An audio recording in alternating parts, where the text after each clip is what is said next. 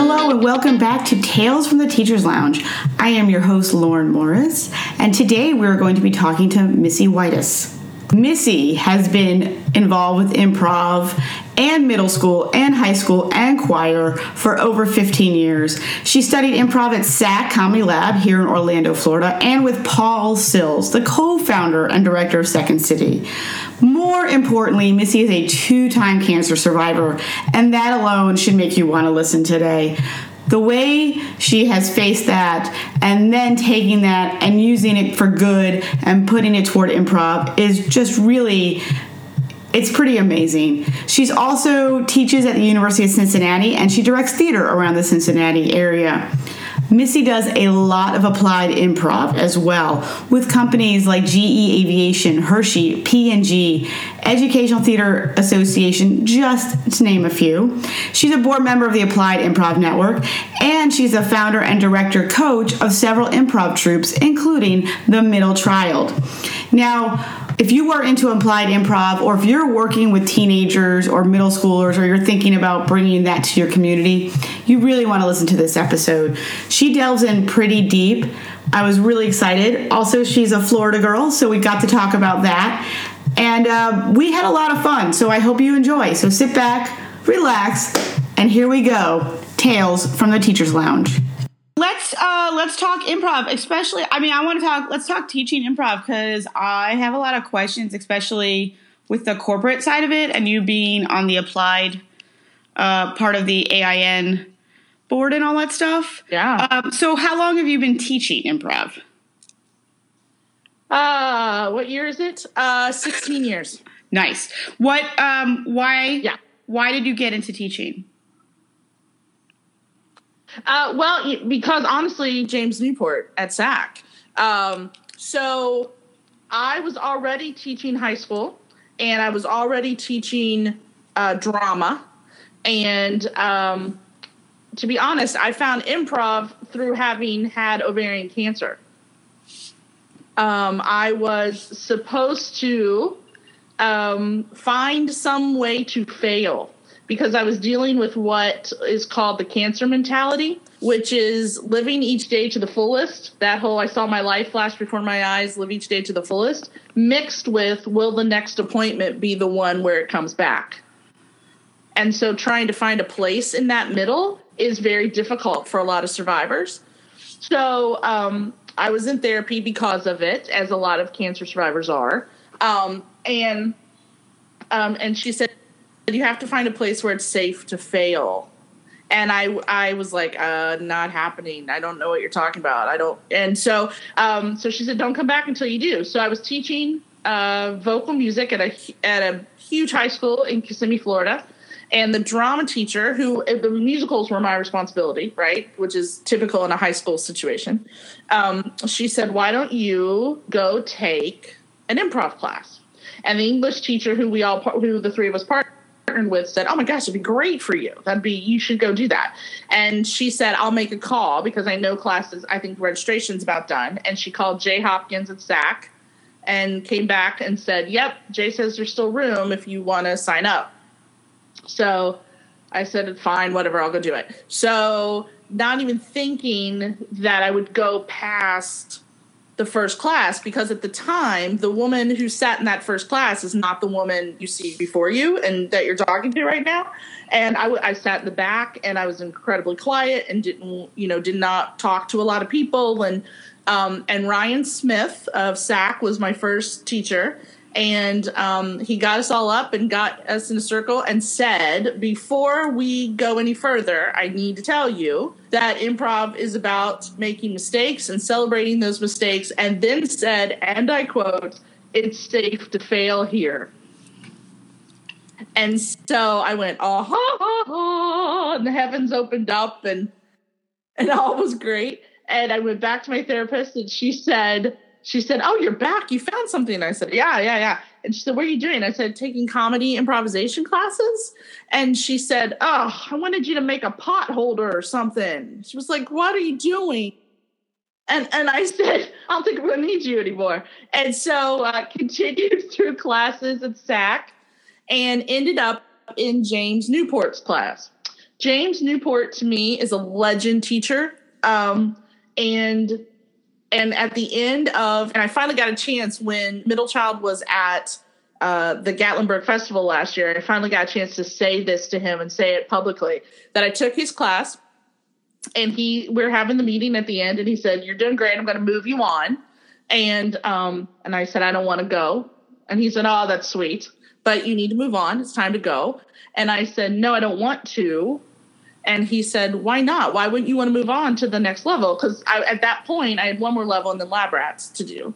And um and he said, and he said, Why wouldn't you want to do that? And I said, Because I want to end up, I want to teach this. I don't want to perform it. So I need to stay with the best teacher on staff. So I took James's class again with the intention, and he knew this going in, that my intention for taking that class second semester was to learn how to coach, was to learn how to teach. And so he, in a sense, treated me a little differently in that class. And I got my first taste of side coaching um, on a different level than you just do in class and um, I also played piano. I play piano still. So Jay um, said, "Hey, we need a piano player for Lab Rats." So I jumped up and played piano for Lab Rats while staying with James continuously to to learn to teach for a while, and then uh, did that for I don't know how many class rounds, and then um, yeah, was, then I was at that high school and started an improv troupe at that high school in Kissimmee. And that was the first taste of me trying to see how it, how it could work. And at the time, there was only one other improv, high school improv troupe in Florida. And so we would end up meeting each other at thespian festivals and things like that. But when we did regional things on a high school thespian level, we were the only ones. And um, and so that started then the teaching of teaching other teachers what are you doing? How did you start this at your school? How did you pick those people? Um, et cetera, et cetera. And then here we are, 2016. With that, with that first improv high school troupe, I, I love that because that is a different age and a different approach than our adult learners. Plus, were they get was it like an after school thing or were they getting school credit also? It was after school okay. Um, they were, but they were all my drama and choir kids. So when you created, so I I'd love to just talk a little bit about like classroom management with them though, because it's a little different than an adult learner. So you had already had some teaching experience in a in that environment, right? Because as a vocal teacher and stuff. Right. So what when when managing that age group, what do you find to be helpful uh, because there's a lot of people out there who are asked to do workshops or like start an after school club and whatnot and they're a diff they're they're a they're a really fun age but they're also have some you know they're still children but they're not kids right like so so what are some things right. that you think really help and work when you're you're working with that age group well, two things, and you can you can keep me on track to make sure I cover both things. The first thing is for the teacher, which is realizing that that the they I, I, I teach a workshop called keeping in sync with your troupe the boy band way of thinking and um, by doing that it's like if you think like a boy band that there's a lead singer, there's the cute one, there's the rebel, right? There's all these the old one. old exactly, exactly.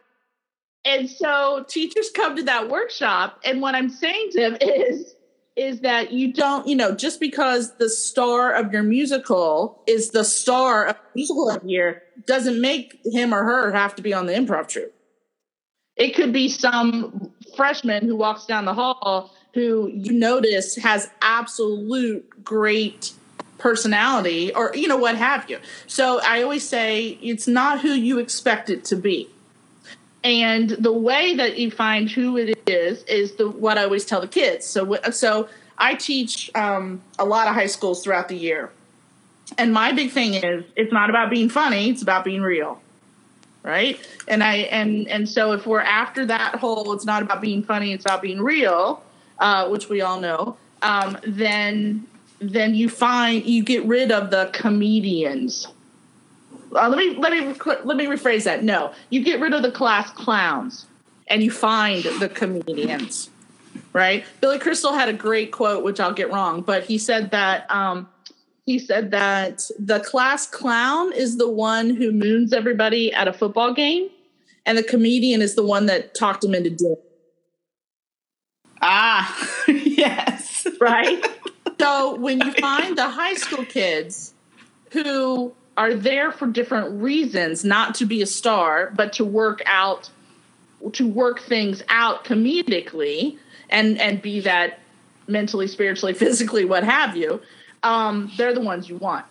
They're the ones you want. So um, that makes it easier to manage. How do you create an environment that then holds on and lets them know this is their place? This because a lot of us find improv because we're like, oh, these are my people. Right, right. So so what are you so what do you find that works to like once they find you like no you found the right place this in, this environment is absolutely safe for you to be in. What are some things that you find work? Well, I think getting rid of freeze tag works tremendously. And I and I use that as a specific and as a directive. Meaning that I start from the very beginning teaching eye contact, facial expressions, nonverbals.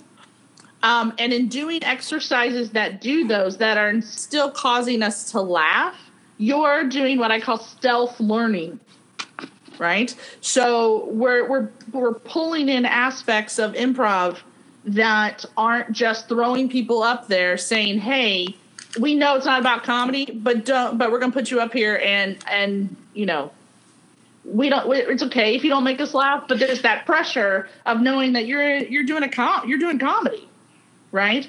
So i think it goes back to i work with a troupe in via skype in minnesota. And the the director always says to me the high school teacher again it's an after school after school club. And he he says i got kids who just want to go joke joke joke joke joke. So he said please fix this for me. So I was watching a scene that they were doing, and I just stopped and said, Where are your, and I named things that I know he'd already done. Why aren't you looking at your partner? Where, you know, just naming those basic rules that some of us as improvisers cling to because we have to, we have to have the structure right? That it weeds out. It's uh, that sounds terrible, but it does. It weeds out the pro, the the kids who go joke, joke, joke, joke, joke, right? And so what it does is it empowers the the students who go, oh. I was following the rules, and because I wasn't getting a laugh, I'm still setting up a joke for later. Or I'm the reason that they're like I'm I'm what I call a realist improviser, and I learned this from James, right? And back to James Newport. Shout out to James Newport. So um, if if two people are talking in a scene and they're sitting and they're supposed to be at a restaurant and it turns into an argument or it turns into what have you, I'm the improviser who will come in as the waitress and go, "Hey, are y'all ready to order?" Which is, you know, my way of going. By the way, there's an entire audience and and who are watching you not eat at a restaurant, right? So so when you do that, and when students, especially high school students, realize that the things they were thinking are missing are incredibly valid, then that keeps them there. That makes sense? And and and and answers and and again, the kids who the ones who are wanting to joke, joke, joke, joke, joke all the time are now um, backing off a little bit because the others are getting a little more empowered and realizing that they can be funny by being the waiter or they can be funny by doing whatever's missing in the scene. I always say this it's not about what's wrong and how can I fix it, it's what's needed and how can I help. I love that for both adults and for teenagers because it's a different way to look at the situation in front of you. Right. Right. And oh, you're like the the troupe that I had in Florida. talk that's when i developed this whole boy band theory so to speak um, was because we had one student i had one kid who could close a scene down no matter what the situation was no matter where we were he was great. And he was often punny and knew how to bring it knew how to bring it to a close. And so he could he had such an amazing sense of storytelling that he could tell when it was dragging and he and I would look at each other and I'd go shut it down. Just go shut it down and leave me on a high note. And so he because of that when he figured out that's where his gifting and talents were he felt absolutely no pressure to start that scene and and in the meantime I had another student who was basically the captain and anchor of the team who who absolutely had no fear to start the scene but he always knew that once he left the gift he has to get out. Like he was like, I'm useless past this. I'll get you started, but then you guys do your thing. Right. And so so he'd leave as many gifts as he could and then walk away. Well, once I finally got them to understand that, that troupe went on for a long time. And so so my um what I established at all I taught at three high schools throughout my teaching career. And um my the rule was you had to go through two three weeks of training before we even auditioned because especially if I if I walked into a school where there had been an improv troupe before, which was usually funny haha and not about the learning. Um, uh, then they had to go through that. Then they could audition, and once you made it, if you make it through that, then you're on it till you graduate. I'll, I'll date myself here, but I used to say it's the Menudo based improv troupe, and that once you're too old, you age out. and um, for this throw out, you know, Gen X, turning my Gen X card if you don't understand that reference, right? So, um, so I understand it though. yes, exactly, exactly. So, so they were on it till they aged out. But I also this also helped in the management of it, in that they had to have a 3.5 GPA, and they couldn't get in trouble with other teachers because we were re- really high profile at every school because we were unique and we were different and not everybody could get on it and you know that kind of thing. So so by holding them to that standard also then th- after that precedent was set at every school after that the the kids who really wanted to be on it were the ones coming to audition. Because they watched all year as as they kept their high GPAs as they stayed up they kept their nose clean you know that kind of stuff. There's a positive reward at the end for all that hard work, right? That's a great I mean, as a parent, that's just a great like I I know I positive reinforcement all the time. Um, so, uh, right, and and just uh, as a like a little bit of an aside with this, but not that. And every school system got the team got noticed um, by the principals and the superintendent. And in Florida, I would get calls all the time that the superintendent would say, Hey, we got a really stressful board meeting coming up. And for student spotlight, because they'd always like to do something at the beginning to show, like, to introduce the spelling bee winner or, you know, something like that, he'd call and go, Can you guys come oh, do student spotlight? Can you guys come open it up?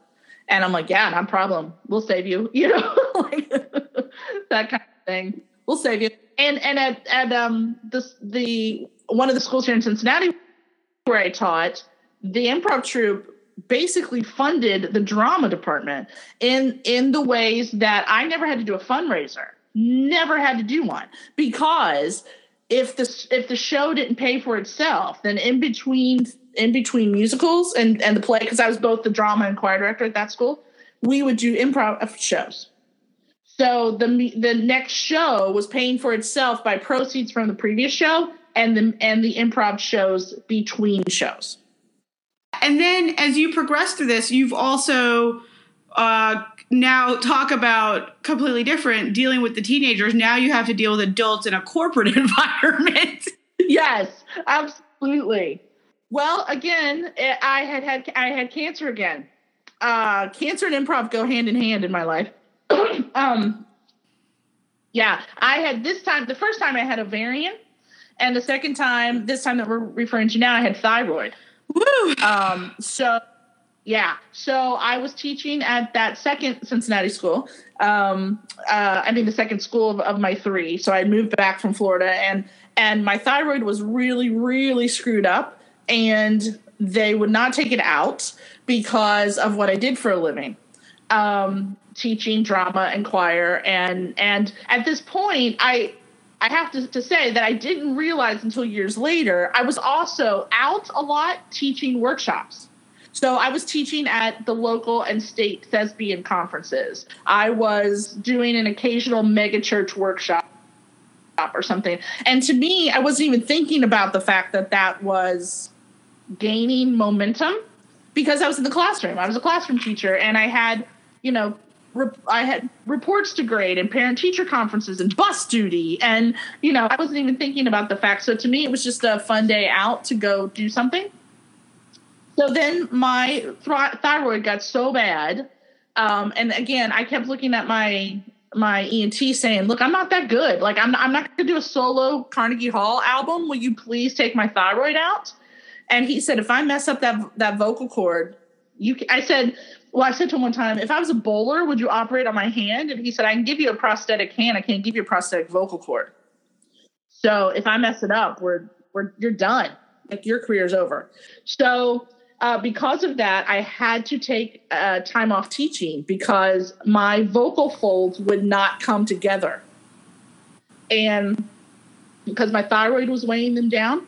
So I had to do a year and a half of voice therapy and wasn't allowed back in the classroom. So I had a note from my doctor that I couldn't go to school.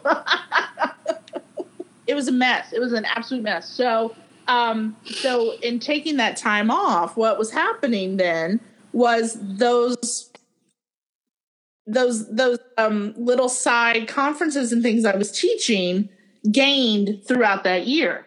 Just in the sense, again, and I and I worked retail, which I was not supposed to do, but what you've got to have money somehow right? And and I wasn't in the classroom because again I wasn't supposed to be doing anything. But how could I? I mean, I'm not independently wealthy. You couldn't afford to take a year and a half off on voice rest. What the what? So, um, so I ended up doing some more of those and picking those up. And that's when it was during that section was when I realized. Oh, I thought, oh, I could totally teach adults. Not a problem. Whatever. No, no, no. Adult, if you if you think teaching adults is just like whatever you know you think it is oh it's like teaching older high school kids or or if you go oh i know i'm an adult i can teach us nope uh-uh not at all. So that was when i really started understanding the adult learner. And i think one of the biggest things that come with the adult learner in improv is that we have to understand as instructors that there is so much life behind those people now that you're also dealing with not only ego, which we have to deal with as improvisers and improv teachers all the time, but you're also dealing with people like me. Maybe I took it because I had cancer, or um, you know, the the I the amount of people who go, yeah, my parents bought this for me because they thought it would be a good idea. Like young adults would say that in in in my classes or what have you. So um, now I say that to say that the reason that I found that out was because of that year I started teaching at um, Playhouse in the Park here in Cincinnati. Um, or I'm sorry, I should I'm supposed to say two time Tony Award winning Playhouse in the Park. That's how we were supposed, it's so conditioned in me. I still say it. I've been there for years. Um, and so, uh, because the education director called me and said, So I understand you're not in the classroom right now. And I said, No, I'm not. He goes, Finally, please come teach this class for me.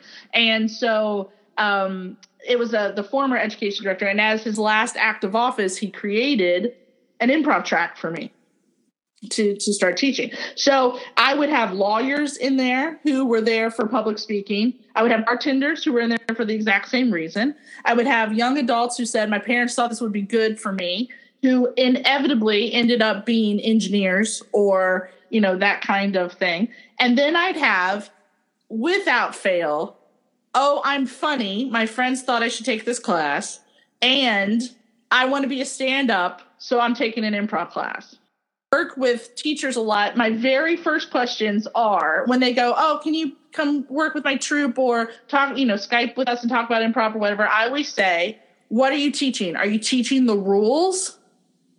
And then if they say no, I go, oh, well, then you and I have to have a long talk before we even go on because you have to, you've got to teach those things. And then I would say, are you Johnstone? Are you Spolin? Where, you know, where are you going with this? Have some foundation, preferably say Spolin first and then Johnstone, and then and and figure it out because there are kids in there who really want to be a part of this but without that structure without those rules so um, one of the one of the high school teachers i work with tells his kids they come in every year and the new kids come in and go yeah why can't we just stand there and just make stuff up why do we have to follow your directions and blah blah blah and he goes okay and he does this every year he gets and so his his veterans laugh now because they know what's going to happen he gets in his pocket and gets out his car keys and he goes can you drive? And they go, Yeah. And he goes, Here, go drive. Don't follow any rules. And they go, uh, Well, I'm going to get killed. And he goes, Oh, so rules are important then? Okay, we're done here. and and and does it it does it that way. I I also say, and this is a thing that helped in in getting to the corporate um, teachers and getting to the adult learners is that limiting is freeing. Limiting is freeing, and and so that's why I start with exercises on eye contact. That's why I start with fun fun quote games, which which I you know have to watch how I use those terms, but exercises on making sure we're moving the spotlight and and including everyone else because again it goes back to the stealth learning and if we keep it there so i, I recently taught some teachers at the national thespian conference and one of the teachers said well I, i'm really having a problem with this limiting is freeing idea and I said, why? And he said, well, I just want the kids to feel more creative and I don't want to feel like I'm stifling their learning. And I said, okay, all right. Well, as we go on today through this workshop, we'll see, you know, I'd love to hear more of your thoughts on that. And let's see what we do as we come up with with more exercises and games. So we're moving on and we're about maybe 10, 15 minutes into it. And I give them the directions for the exercise that we're going to do. And I, they were just about having a conversation and, and some things within that specifics within the conversation. And I look over and said, teacher and his partner are struggling. And I said, what's going on? Have you guys started your conversation? And he said, I, I don't know what to talk about. Like, I can't figure out anything to talk about. Will you give us something to talk about? And I said, oh, I don't want to limit and squander your creativity. And he went, Oh, all right, I get it. And I said, Power of words, man, power of words. And so taking all those ideas and, and then moving into the corporate world, I thought, okay, so what I do with the corporate is take all those things that I learned from learning about adult learners, learning about structure, and then I work with these companies and and determine what is it that you truly want. And you know the words of the spice girls what tell me what you want what you really really want and we'll make it happen. But i have to keep in mind that adult learner. So so then i went back to teaching and um, was at the final of the three high schools. And one day i turned in a, a, a sheet to be gone again to do a corporate workshop. And somebody in the office said, You're leaving again? And I said, uh, what do you mean? She said, You were just out last month. You just did one of these last month. And I went, Oh, didn't realize that. So in my head thinking, oh, this is really doing something. And then that's when the cancer showed up again, the the thyroid cancer. And so I got a year off uh, of took a sick leave because I had to have radiation treatment and all that kind of stuff. And uh, and that's all I did was I went and worked with started working with Procter and Gamble and GE Aviation and um, Children's Hospital here in Cincinnati and University of Cincinnati and and uh, companies all over and um, realizing that that the corporate world when they hear improv automatically think comedy haha so, turning all those things that we just talked about, that I just rattled on about, turning all those concepts into corporate terms and then doing the exact same thing. But realizing that they also have a thousand emails they have to answer, realizing that they're not happy with their boss that day, that they have giant projects. At GE Aviation, I can't go to the bathroom by myself, quite literally. I have to have, I have military, you know, I don't have military clearance. So there's that already sense of high pressure of what they do is so important that I always say to my GE clients, I always tell people in my workshops that it's safe to fail and I said, and for the next however long we're together, that's true. But the split second you leave here, GE Aviation, that does not apply anymore. Please do not think of that while you make the moving parts of military airplane engines. well, that's that's always like the joke. You get a bunch of you know like doctors and surgeons. It's okay to fail. Oh, but not in don't not in the surgical suite. Thank you. um, the right, but when Exactly. So so so I was going to say so saying that and thinking that is so important to corporate. And I think that's where a lot of people who want to get into the corporate applied world kind of lose lose um, they can't build the bridge is because they're coming to this place of improv is about freeform and, and, and I'm like, yeah, it's great, but you have got to understand first where your client is coming from, and you're the one that has to adapt. They'll adapt by the time your session is over, but you're the one that has to fix it. So when a client, because I think that's absolutely true, you have to know where your client is coming from. So when you have a client coming to you, uh, do you have like a set of because and this is where you know for improv like improv in a performance training center, we talk about metrics and, and passing students on and how that can be a little more difficult because it's a bit more subjective. But in a corporate environment where, you know, the people who are funding these, they're going to want to see outcomes, they're going to want to see objectives. What is it that you do you work with the person approaching you and saying, okay, what exactly do you want for your objectives and your outcomes? And if so, then how you're applying that?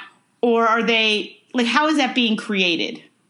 Yeah, so it's exactly what you said. So I have a long talk with my contact and say, by the end of this session, what do you want them to come out with? And and you know the the buzz term and, and we use this at, in applied improv network a lot is observable measurable behavior. And and so what is it that when they leave this session you want to hear and or see and or what have you? So um i was working with a, a ad agency here in town and uh, they had me at the at the all day working with different teams. And so the reason for having was, was twofold. First off, to get a couple of the concepts out that that the VP was like, yes, the, these are the things X Y Z that I think you and what you do can help my team get across. The other thing was to do, oh, and I hate this word, team building. I hate it. I hate it. I hate it because it, like improv, is another buzz term that immediately, like, you hear team building and you think buzz you know you're getting the buzzwords uh, and you're to think like a, a trust fall or that you guys are all going like zip lining or something right? And it's a nightmare. So so so now i have two whammies against me. So i always say to my client do not introduce me as someone who teaches improv and or team building. Just don't do it right? So that's part of that long talk with the client beforehand is how are you going to market this to your team before i arrive so that that saves a lot of that. So I was working with this team and and he he told me what he wanted them to come out with and um at the end of one of my sessions uh, he comes back and he says, "Oh my gosh, this is amazing!" And one of his one of his um, employees said, "You know what? I think that was really fun what Missy did, and uh, I get it, but I don't have a problem talking to my clients." And he said, you know, and he named some guy, and he was like, Steve and I can stay on the phone for like half an hour. And he goes, and we're, you know, it's fine, and everything's fine. And then he said, the VP told me that the man stopped and he said, oh, wait a second. If I did what Missy just taught us to do, then actually what's happening is Stan and I are on the phone for 10 of those minutes getting business done, and I'm talking the rest of the 20. He goes, I'm wasting Stan's time. And I'm thinking that I have to keep Stan entertained, but Stan keeps calling. So he's obviously committed to us and he's got projects with us. And by doing that, then I'm the one hogging, moving the spotlight. I'm the one hogging the spotlight. And which is uh, moving the spotlight a big term with me. So he said, I got to put the spotlight on Stan. And when Stan's finished, I'm done. I want you, because that's, since that's like one of your big terms, could you, uh, explain your concept of moving the spotlight to the listeners that may not understand what that that concept is. Sure. Absolutely. So actually you just did it. Um, so the spotlight's on you in the sense that this is your podcast right? Right? And so um, but i'm a guest. So the idea of keeping the spotlight you could you could have throughout all this um, you could have said oh yeah that's like the time i blah blah blah. That's that, that's taking the spotlight back to you. Um, and you would be that would be well within your right, not only as a conversational piece, but it's your podcast. However, you're making sure that I'm getting the spotlight as your guest. So Justin saying right there, you know what? I've heard these terms. You're throwing these around. Um, can you please explain for our listeners? So you not only by wording it that way, put the spotlight back on me, but on the listeners as well and including them and doing that. So one of the big exercises that I do to teach that is is doing exactly what we're doing right now, having a conversation, but the person who's receiving the conversation cannot use the words I, me, or my, which we've already worked on prior to this. Um, to this to this exercise happening and cannot relate because if I said to you, hey, when this is all over, I've got to go mow my lawn, if you said, then the spotlight's on me, right? And if you said, oh, I mowed my lawn yesterday, you've said I and my in the same sentence and took it back, and now the conversation's about you and your yard. Instead of saying, so if to keep the spotlight on me, you could say, "Oh, how long does your yard take? Do you have a big yard?" I worked with um, a group of advisors recently from University of Cincinnati and I told them I was going to use this example with from here on when I teach this, and that um, they were doing this exercise, and the the the receiver said, "This is what happened to me." Said I was not going to use I mean my, and I was going to try not to relate. He said one sentence in his his uh, conversation partner said, "Oh my um my cat's not doing well. My cat was sick this morning." And the receiver said, My immediate thought was to say, Oh, I have two dogs. And he said, That's totally different. That's not about me. His cat is sick. He said, So I had to stop for a second and stop myself from saying that and say, Oh my goodness, what's going on? Did, do you need to do you need to go right after this and and take her to the vet and and he said and by doing so that conversation got so in depth. I found out more about him just by keeping my mouth shut than I would have. He said, because at this point it was, oh, I have a cat. Oh, I have two dogs. I have blah, blah, blah, blah, blah. He said, we wouldn't have gotten as far as we did if I hadn't stopped to listen. I think that's with, especially with those corporate clients, those are, those are skills that they don't necessarily even recognize how they're, they're not, whether they're not growing them or whether they lack them to begin with. And that can make a huge difference when dealing with, you know, a client or a customer who's upset or trying to do sales. I just, um, the whole corporate world is just like a different, it's a different beast for sure. Um, and so when you have, so in the corporate sense, then you're going to get people in here who are like, I have to be here or I'm getting fired. So they're really coming in with like, prove it, right? So how do you, right. how do you, what are some tools or techniques you're doing to get them on your side? Um, I start right away by telling them that um, if I had been a part of this workshop uh, 16 years ago, I'd be the people who didn't want to be here today. And so, and I tell them a little bit about um, not because as an introductory, like, oh, here's about me, and now we're going to be together for three hours, but to say, and I, I, I tell the cancer story as fast as I can and say that's how I, I found improv, but that prior to that very first sentence that Ryan said to us, I was in the back of the SAK Comedy Lab, as far back in the dark as I could get, wanting to vomit. I did not want to be there. And I tell them that to say, when I write these exercises, when I create these games, when I make the the palette of what we're going to do today, I write it from that woman's perspective, not from the one you see before you. The one you see before you is going to execute them. The one you don't know from 16 years ago wrote them because she didn't want to be here either. Right? So that tends to take a little bit, and you see some shoulders drop and go, okay, right? The other thing is that I always say you're not, it's not about comedy haha, and you're not going to be alone.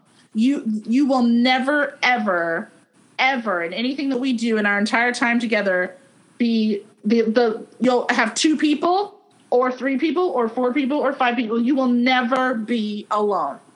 Um uh, you know, and I could go through the whole like it's safe to fail and celebrate mistakes and and I get I get to that, but I get to that through the exercises. I get to that by by starting off teaching eye contact.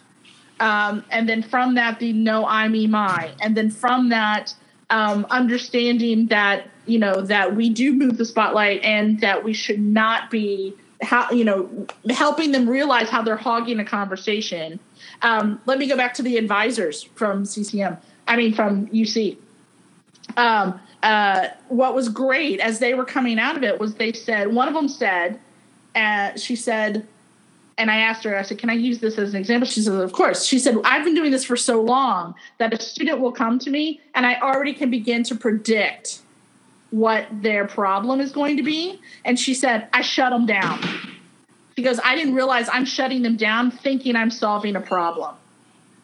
Right. So I say that kind of thing. I tell those kind of stories to my corporate players and say, and please realize that I'm not here to point fingers. I'm here to help you realize what it is you may or may not be doing and how we can heighten and explore the really great things that you are already doing, but that, you know, this isn't about trying to embarrass you or, or anything like that. We are going to figure out what works. And I can, I guarantee you um, that by the second exercise, the debrief, which I do throughout, I don't wait till like, oh, it's been half an hour. Let's see. Like we talk, we've got to talk it through corporate people.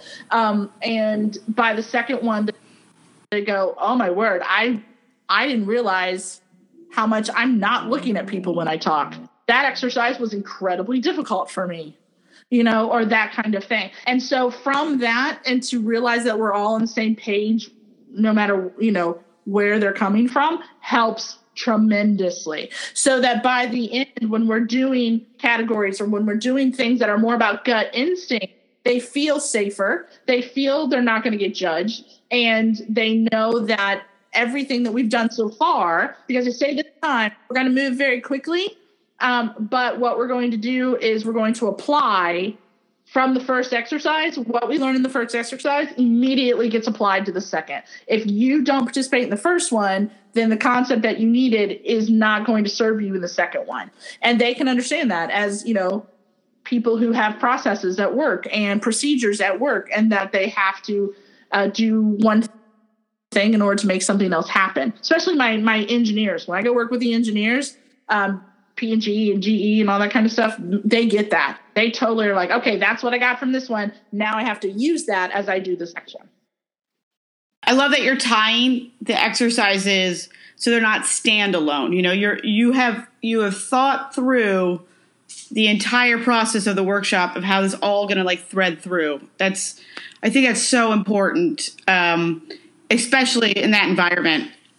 And it goes back to that same concept of when I'd say to you know, pe- people like you who teach improv or high school drama teachers or what have you, when I say, okay, if you you've got to be thinking through the process of what you're teaching. So when when I say to and and uh, high school teachers are my people, so I can I can say this.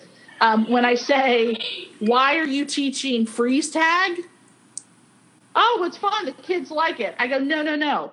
Why are you teaching freeze tag? Oh, uh, break it down, what three Spolin exercises make up freeze tag. And have you done said three Spolin exercises that Paul Sills brilliantly put together to create you know other games? And and that's when so teachers get really overwhelmed by the Spolin book um understandable. But but I love that Spolin book. I just literally yesterday uh, one of my coaches said something about one of the players and I said great let me think about it a little bit. And what did I do? By th- that meant I needed to go to back to my Spolin book and take a look at breaking down because it's a variety of issues the players dealing with. Mm-hmm. So let me break that apart and now go find exercises that we can now run. Absolutely. I go back to Spolin all the time. Absolutely. All the time. People who have yet to read Spolin need to read Spolin. Right. Right. And I tell them all the time that I say to people who go, "Oh, so it's such a huge book," or "I don't need it." I always go, "No, here's the thing. Um, for people who think that improv is easy, you need to realize that it's hard. And for those people who think it's hard, you need to realize that it's it's it's not so bad, right? And it, the Spolin book's the same way. For the people who think the Spolin book is overwhelming, when you understand how it works, it's your it's your best friend and for those people who go, ah, I got this, I go, oh really? Can you can you make me a game right now based on three sections of the Spolin book? Go, hotshot. Like that book should consistently remain overwhelming in a good way to us. You know, the the the yeah. I um what do you have any um thoughts final like thoughts or advice you'd want to give to people who are really uh, in the thick of teaching or want to start making their way over to an applied side of it? Um, what do you want what do you want to tell people out there? Yeah that's interesting because i'm on a committee right now for um, applied improv network that is actually establishing what that looks like. Those you know and, and and you know the oh so you think this is for you. Okay great. Let's talk about what this really looks like. And i just uh, did the section the first section called talking to the client. Um, and that is where the face of improv you know you are the message at that point right? So in developing that first talking to the client conversation piece i we we have done the rest of it as if it's a lot of matrix and did you do this and did you do this and what legalities are you and all this kind of stuff for section two, three, four, and five. And I said to the committee, I can't do that with this. There's too much to talk about, right? So, like for instance, things that you may think are it goes back to um, you know our conversation earlier of of old school SAK and new school SAK people right? And knowing that that I'm a firm believer and you have to dance with the one you came with, right? And that the awesome SAK comedy lab that is in Orlando right now would not be there without the forefathers who were the blood, sweat, and tears to get it there. Right? I owe SAK a lot. Um, so I'm gonna shout them out, especially since you're a Florida girl as well. But um, but the other the, the thing too is you've got to dance with the one you came with as far as the as the improv training taking it over to the corporate, I get I will absolutely condense what I was going to say before because I, I got to think about it. I was like, am I even answering her questions? Um, no. So what I was going to say about when the transition, like there are so many things that you have to start thinking about. Um, and it's not just carrying the improv over. And I think that is one of the biggest pitfalls for people who come from a performance improv standpoint, we'll just call it that, who want to move over to the corporate. For instance, and I'll give this away as a freebie. Where are you in the lineup of the day for your client? Right? Where are you? Are you first? That's not always a great place to be right? Are you right after lunch? That's really not a great place to be, right? Because not only are they sleepy, but they've already now had time to check emails, and now that's weighing over them. The first part is hard. I always tell my clients if you've got business, if you've got a business meeting to do, like housekeeping to do, do that for the first half hour. And then use the last five to talk about me.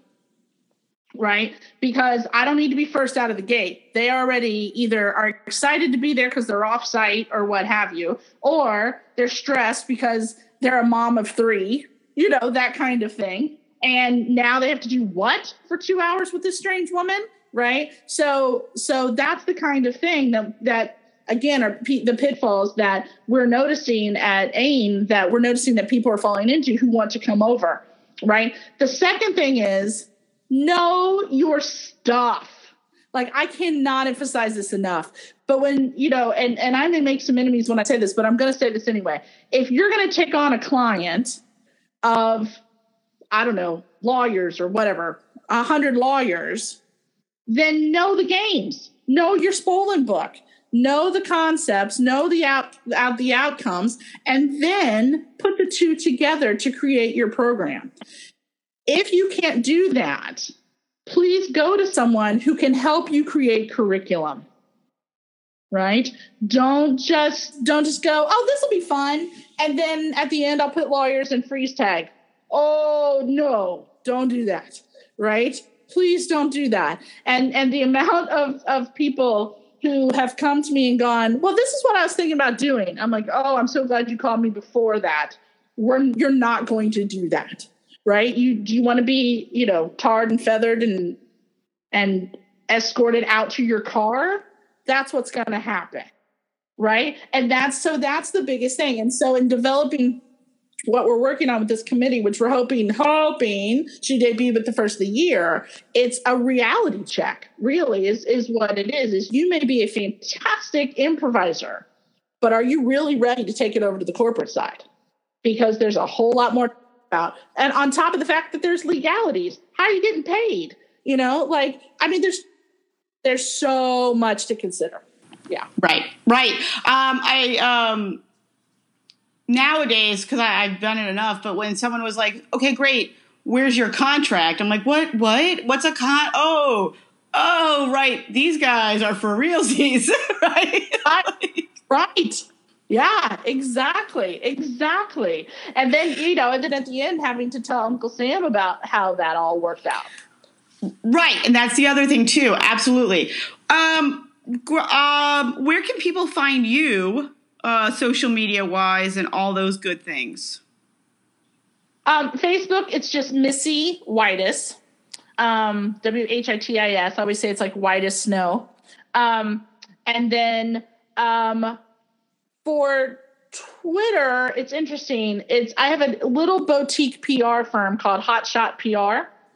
Um, so they can find me there at Hotshot PR. Um, and then the middle child um, is the improv troupe. So it, Twitter is the middle child four, and then on Facebook we're the middle child. Out of you can look up uh, Middle Child Cincinnati can always find us that way. Um, and then that links, uh, I think our website's down, but the middlechildimprov.org is our web, is our website. And that links to my blog and, and all that kind of stuff. And then, um, after the first of the year, you'll be able to find me, uh, I'm teaching, uh, at the Digital Media Collective department at University of Cincinnati, um, where I will be teaching, where I'll be teaching comedy. Uh, I'm teaching a class called Creating a Comedy Web Series. And I get to teach, and I love this, television genres. Thank you. Thank you. I called my parents and I said, allowing my sister and me to be very nerdy about television is paying off because I'm going to go teach it now. So, so anyway, so you can uh, you can find me through that, and we've got exciting things coming up on the blog about creating comedy web web series and all that kind of stuff. So so that'll be easy. And then, you know, just Google me. I love all that. I love that. I I want to come take this TV class. Um, oh, so. you know what? And, uh, my pastor said the same thing last Sunday at church. He was like, "So what are you teaching?" I said, "Television genres." He goes, "Can I can I take that class?" Like, anyway, yes, please do. That would be hysterical. That would be amazing. Uh, thank you so much for your time. I really, I really, really oh appreciate gosh, thank it. Thank you. Thank you. Yeah.